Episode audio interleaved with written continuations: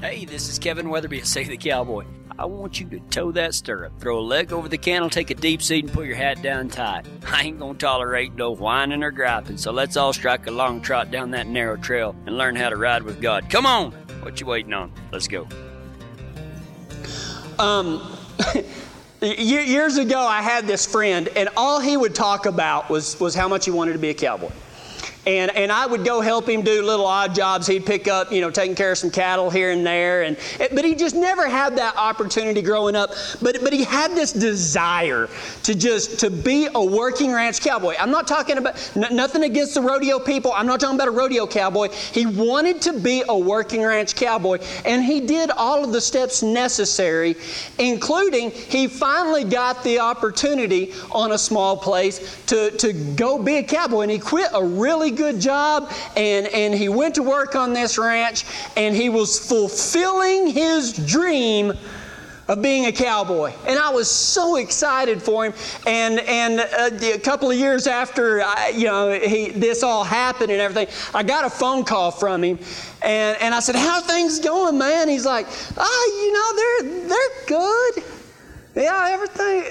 I, don't have no complaints except for. And then he went on for 30 minutes, and, he said, he said, man, he said, you know what? I'm having kind of a hard time here because what they said I would be doing and what I'm doing are two separate deals. And I said, Well, what do you mean? He goes, Well, I mean, I'm still taking care of the, uh, of the cattle and everything, but, you know, I, have got to, I've got to do the fencing, I've got to do the training, I've got to do the hauling, I've got to, you know, change the water, I've got to, and he listed like 400 things. And he's like, And they promised me that they would do this, and they promised me that they would do that, and they promised me this, and they promised me that. And he said, I'm just about to quit because nothing is like I thought thought it would be, and I said, Welcome to being a cowboy. Whenever I got to the San Pedro Ranch, they, get, they said, You get your own house. I got my own house. It was a house that they called the schoolhouse, and it was literally packed wall to wall with. Uh, they used it as a storeroom, and I had to literally clear out a path through the living room to a little small bedroom, and my bed was four, uh, four by fours and a piece of plywood. That, that was the bed I threw my bedroll on. And, and I ended up finding a twin mattress way back in the back and took me half a day to get it out, but I got it out and put my bedroll on it. But they said, We'll provide your beef. Well, I didn't get provided beef whenever, whenever I went in there. Seriously, they said, Man, the, the freezer is stocked. Y'all are going to think I'm joking. I'm not. I walked in there and I opened up the refrigerator, and it was one of them old fridges that had the freezer on the bottom with the big wire rack. I opened up that freezer, and there was a right hind quarter with the hair still on of a hog that they had shot. That was my food. And they're like, there's more where that came from. I was like, oh my gosh. So when my buddy called me, he was like, man, it ain't nothing like I had pictured. It's not. And, I see some cowboys that have been there and done this before, and they're grinning and they're, they're shaking their head and they're, you know, poking their wives, and they're like, hey, you know, he said, man, I didn't know I was going to be working, you know, 16, 18 hours a day. And, and they said I could have, you know, Sundays off, and I'm off on Sundays after I get done working. You know, and that's basically the way it is on these ranches. I mean, it is 24 hours a day, non-stop. You know, he figured out right quick that the cowboy lifestyle that he had in mind didn't quite match up to the cowboy way of life when you actually get there and do it.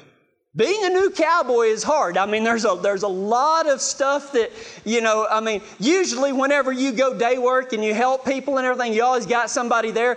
But most of the time, a cowboy is a real solitary way of life. I mean, there's nobody there to help you. There's nobody there to help you, Dr. Dr. Yearlings, and there's nobody there to, to come help you when cattle get out. And I mean, it, it's just, it really is. It, it's a tough life. Being a new cowboy is hard. Well, you know, unfortunately, so is being a Christian.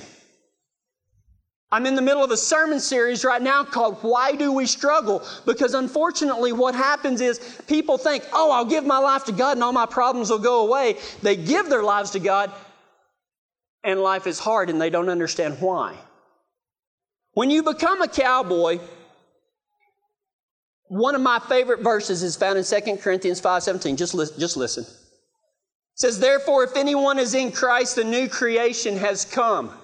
See, that, that, that's what we're talking about today, is being a new creation and why that is so difficult and what can we expect and what do we get out of it. And, and I, and I don't think that the, the only way to get it is to do it even if that wasn't available, but there are some rewards for it.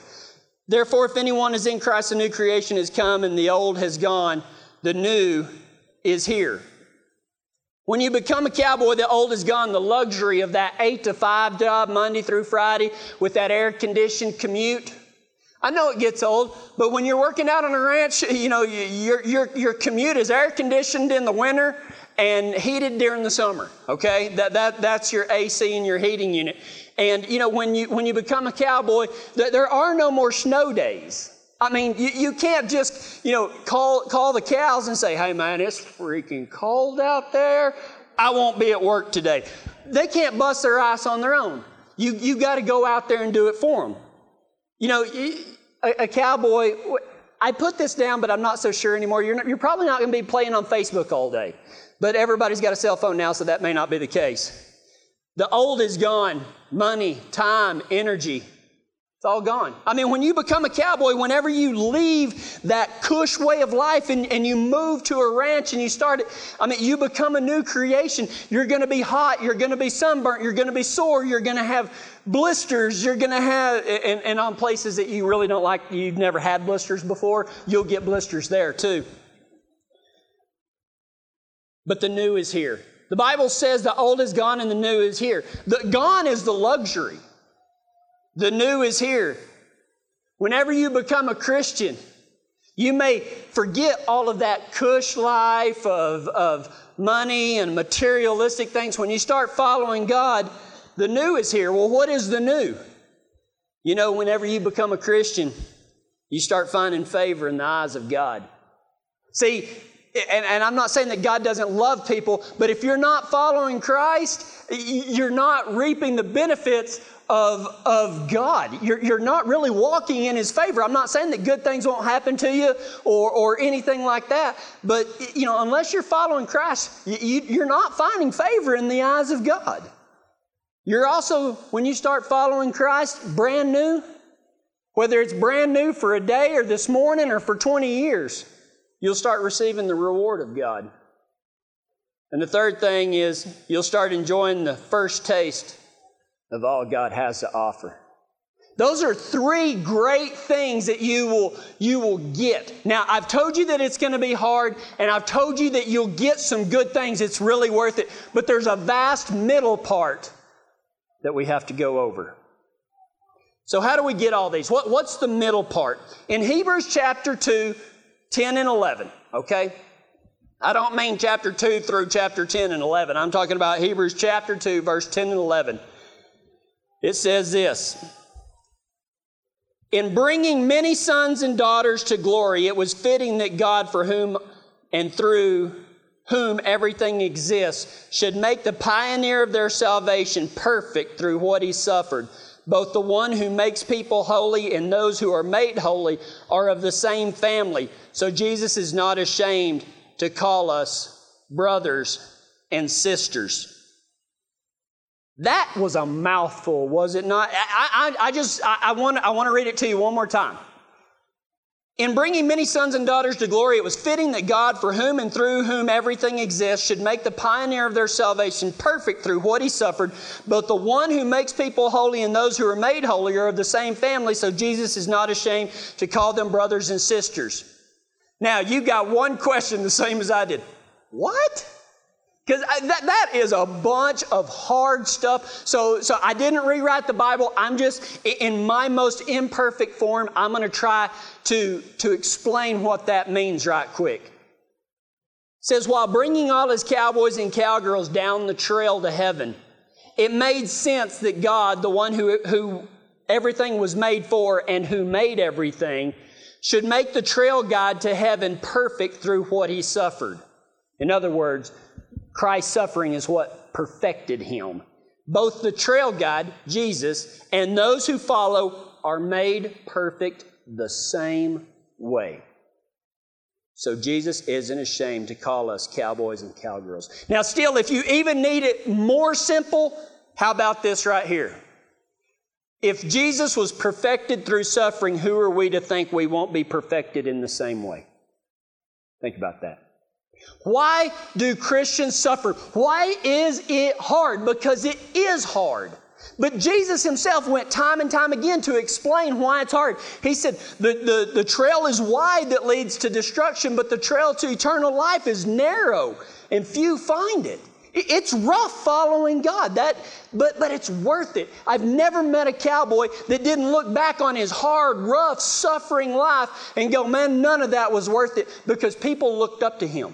He was rewarded for all of that stuff out there in the snow and in the heat and, and all of that. There, there are life lessons that were learned, and we are better people for it. Yeah. Thank you.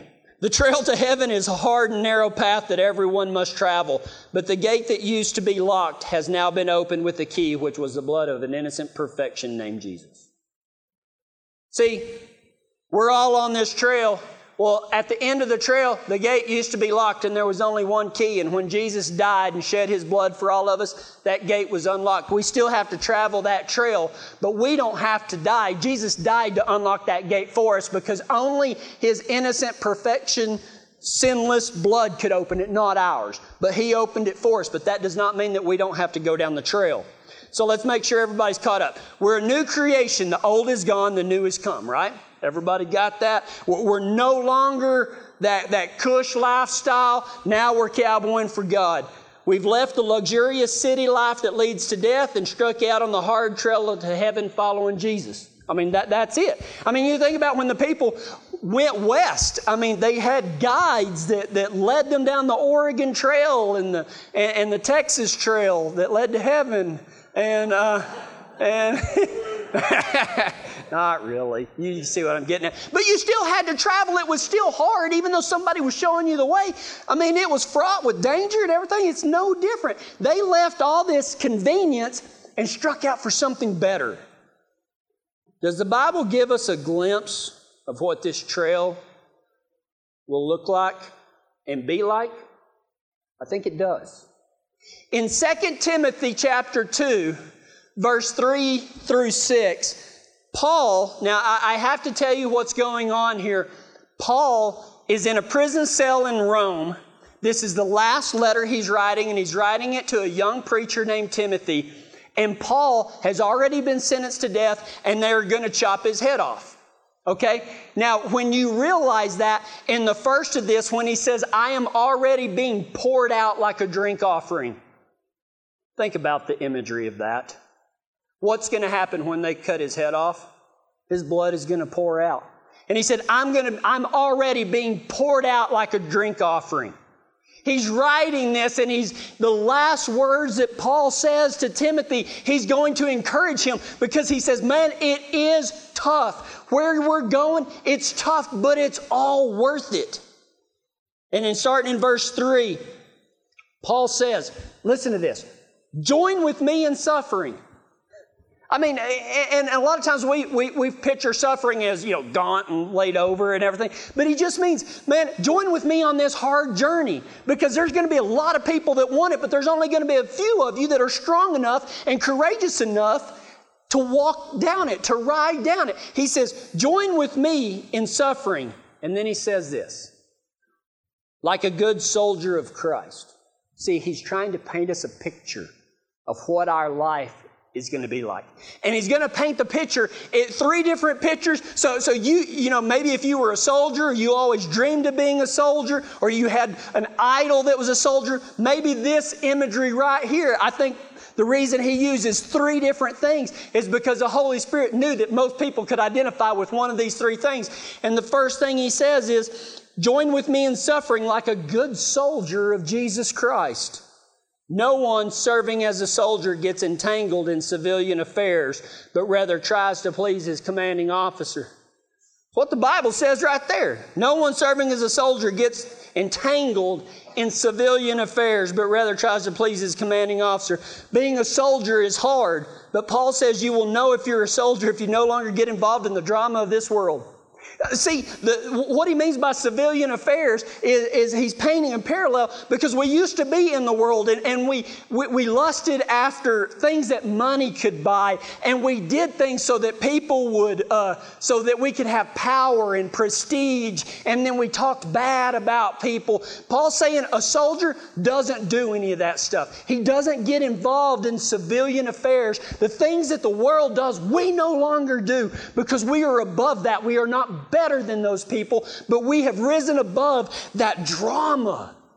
Man, wouldn't this place, wouldn't our lives, wouldn't your life be better with all of that stinking drama that goes on all the time? Well, well Paul's saying right here, if you're a new creation, if you're following Christ, you're going to rise above that drama. No longer are you going to talk smack about everybody, or you're not going to listen to people talking bad about somebody else. You're just going to go out there and you are going to live for Christ. Why? Because you're trying to please your commanding officer. Your job is to live a disciplined life that pleases your commanding officer, who's God. God is the one telling us how to live our lives, what to do, how to do it. He's the one that's doing that, and we need to focus every bit of our energy on following Him and Him alone. When you please your commanding officer, you find favor in His eyes. I mean, that's what happens. That's the first thing that I told you a while ago. When you start following that trail, and it's going to be a hard trail, but when you're following that hard trail and, and, life just seems overwhelming, that's when you find favor in the eyes of God. And it's at that moment when you don't think you can do any more. The next minute, God is right beside you, lifting you up. He's always been there, He will always be there. The second thing that Timothy talked, or that Paul tells Timothy in verse 5, the first one was a soldier. He paints that imagery that like a good soldier. The second thing he says is, I cannot say this word, similarly, similarly, in the same way. Anyone who competes as an athlete does not receive the victor's crown except by competing according to the rules. You know, I mean, have you ever, you ever played basketball with somebody?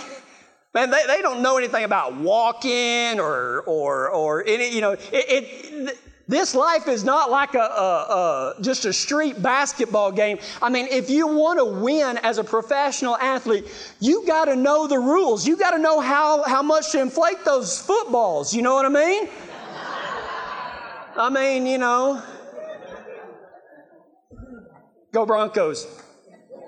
Go Cowboys. Hey, AFC, NFC, that would be the greatest game ever. Cowboys versus Broncos. Of course, Cowboys usually break Broncos, but not really. I'm joking. I'm joking. I love the Broncos. Athletes can't just make up the rules as they go along. And, and you know what? I, I posted a, a, verse on Facebook yesterday, and I use this as an illustration because, I mean, it, it just draws out the idiots. And um, um, I posted a verse, and, and it was God's words, not mine. It's just a verse. And then somebody, but, but, but, but, but, but, but, but this and this. And they, were, they weren't arguing with me, they were trying to. That's God's words, not mine. I try really hard whenever the Bible says something not to throw a big butt in there. And I cannot lie. You know what I mean? I just, we need to just keep that out of there. God says to do things a certain way, and we need to do them those ways. And, and see, what we do is we go along and we kind of know what God is saying. We kind of like, okay, I, I, I, God's wanting me to go this way. But I know a shortcut. I'll go over here. And then we find ourselves in a bear trap and we're like, why did God do this to me? And He's like, well, you gunsel, why did you go that way? I told you to go that way. I know, but you said you'd always be there. And he's like, Well, I'm here, but you know, you stepped in that yourself. See, Paul is saying an athlete does not receive the victor's crown except by competing according to the rules. And, we're not talking about this isn't a form of legalism, okay? I'm not talking about that we have to go back to the old law and start making sacrifices, but, but you know, God said to depend upon Jesus for everything just as you would a trail guide through hostile territory. Quit depending on yourself for everything. How many of us are doing that? Man, we think that if we don't get up and we don't work hard, that we're not going to eat. And, and you know what? There, there's, a, there's a point to that because the Bible says if you don't work, you don't eat. But then again, is that coming from your hands or is it coming from God's? Because God will provide everything for us through our hard work. We have to know where it's coming from. But too many people depend upon themselves. The other thing that God says to do is love others and do the part that God tells you to do. It's not easy. But do what God tells you to do, and what He told you to do was love others. And if you think you are perfect at loving others, well, let's talk about self deception for a little while. I mean, just those two things, learning to depend upon Jesus, if you get to that fork in the road and you think, if I don't accomplish this, then this isn't going to happen, or Jesus will provide that for me. I mean, we can't depend upon ourselves, and we're supposed to love others more than we love ourselves. How many of us will say, you know what, I, am just going to not do what I want to do so that I may give myself to somebody else? And it's tough. But that's the way Jesus said to go. He said, Man, take this trail. Take the trail that depends upon me. Take the trail that loves others, and you'll get to where you want to be. That's what he means by, by saying, similarly, in the same way, Anyone who competes as an athlete does not receive the victor's crown except by competing according to the rules. You are not going to get where you want to go by trying to take your shortcuts. God says, do things this way and you'll get there. But too often we know what God says, and the reason that we don't do what God says is He says, do things the hard way. Well, yeah, it's a hard life. Jesus said it Himself. There are many things in the Bible tells us to stay away from. These things are like red ripe berries that look delicious, but they lead to death. I mean, think about it. You know, the, the, Bible says, "Thou shalt not do this, and you shouldn't do that, and you shouldn't do this, and you shouldn't do that, and you shouldn't do this, and you shouldn't do that." But but let, let, let's be honest, a lot of those are the fun things, right? But Jesus is saying, man, they look like really ripe berries and they look really good, but when you eat one, it may not kill you, but you eat another one, it may not kill you, but they taste good and you're going to start blah, blah, blah, blah, blah, blah, blah. You're going to eat a bunch of them and it's going to kill you. He's not trying to keep you from having good stuff. He's just saying, hey, man, stay away from that because if you continue to eat that, man, you're going to die. That's why God says that. When you train and compete every day, Bible says it right here you will receive the reward of God, or you will receive the victor's crown. I don't know who Victor is, man, but I bet he's got a great crown. Okay? I want Victor's crown. Sorry, Victor. So he's talked about a soldier. Many of you, man, y'all know soldiers. You're sitting next to a soldier. We've got a ton of them in here. You listen to that song, man, it made your eyes swell up and sweat a little bit and your heart beat and, you know, goosebumps all over. Man, maybe you relate to that soldier who doesn't get involved in civilian affairs.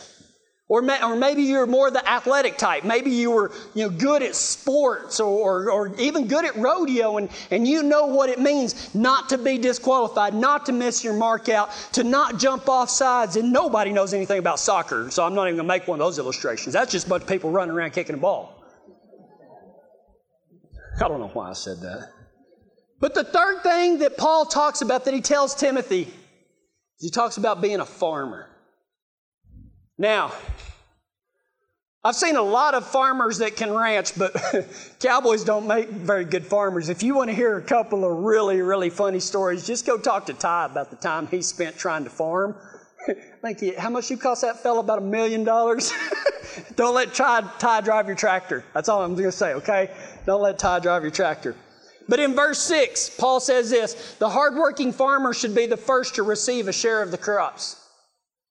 Farm work is hard and it's hard to see the growth from day to day. You think about that. You go out there and you till it up and you do all of this stuff back and forth, back and forth, back and forth. And then you go and you plant and you water. And every day you're nothing's happening until one day you can see these little things poking through and you're like, yes. And then, but, but you don't really, it's hard to see it growing day after day after day. And Ty talked about that earlier of how hard it is to see, to be patient, to let everything happen. Your job is to rid your life of all the weeds and rocks that choke out all the good things you want to make and make you stumble. I mean, we're supposed to hoe our fields and keep it, keep the bad things out. Do things the way God tells us to do it. And when you do this, you'll get to enjoy the first fruit, the first taste of everything God has to offer. But it's going to be hard. You're going to have to have some patience. That's why the farming illustration is so good because it, it's going to seem like it. I mean, the, the reason I can't be a farmer is because it's the same thing year after year after year, you know? But, but the process is so long and there's so much dependence on it. Man, farming is a great illustration. And, and, and many of you, man, you, you grew up on a farmer. Your granddad was a farmer or, or you were with farmer's insurance or something. And, um, y'all are, it's hot, I know. Let's summarize. We are a new creation. The old is gone and the new has come. We have struck out on a hard and narrow trail following the only man that knows the way. That's, that's what we're doing. We're a new creation. The old is gone and the new has come. You're a brand new creation. We've struck out on a hard and narrow trail following the only man that knows the way. Only by following Jesus will you get to where you want to be and where God wants you to be. During this trip, we will experience spiritual suffering physical hard times and emotional turmoil. But when we trust Jesus and follow His lead, we will find favor in the eyes of God. Who doesn't want that? Do you want God to look down and say, Man, that's my boy? That is a hand right there. Man, there ain't no better cowgirl than that. Man, she ain't perfect, but man, when she gets bucked off, she gets back on and she takes care of everything that I have her take care of. He, he does what I'm telling him to. Don't you want to find favor in the eyes of God? You can only do that by going down this trail, and it's going to be tough, I'm telling you. Don't wonder why am I suffering because God is perfecting you through the hard terrain so that when you get there, you can make a difference. So that you can go back and bring others down this trail because that's what we're supposed to do according to Matthew 28. Go and make this, when you, Go out into the world, make disciples of all men and all nations, baptizing them in the name of the Father, the Son, and the Holy Spirit, and teaching them to obey what I've commanded. And I'll be with you the whole way. He's training us so that we can go back and do it again, so that we can lead others into life through Jesus Christ. But when we trust Jesus follow His lead, we'll find favor in the eyes of God, we'll receive His reward, and we will enjoy the first taste of all God has to offer. So whether you, you, you can relate to the soldier, whether you can relate to the athlete, or whether you can relate to the farmer, it doesn't matter. This trail is tough. It's hard to do. I get it. Come talk to me. I, will I'll sit there and be like, yeah, man, I know. I know. Are you tough enough to follow it? I think you are. Because God made you and He made me and He's going to be there to help us down the trail. He's going to be there when, when the hostiles attack. He's going to be there each and every day, and He's with us here today. Let's go to God in prayer. God, there are a lot of folks that have been wanting to strike out on that trail that leads to you, but they just haven't got up the nerve to leave that cushioned way of life and saddle up and ride into who they were meant to be. God, there are just too many people that put all their time and energy and money into trying to buy happiness with everything they are searching, when everything they're searching for is found on that narrow trail with your boy. Some have started the trail but stopped underneath a shade tree and quit. God, help them to understand that the journey is not over and that being on the trail and riding the trail are two different things. And only by saddling up and riding the trail will they find your favor, your reward, and be able to enjoy the first taste of all you have to offer. And it's in Jesus' name that we pray. Amen.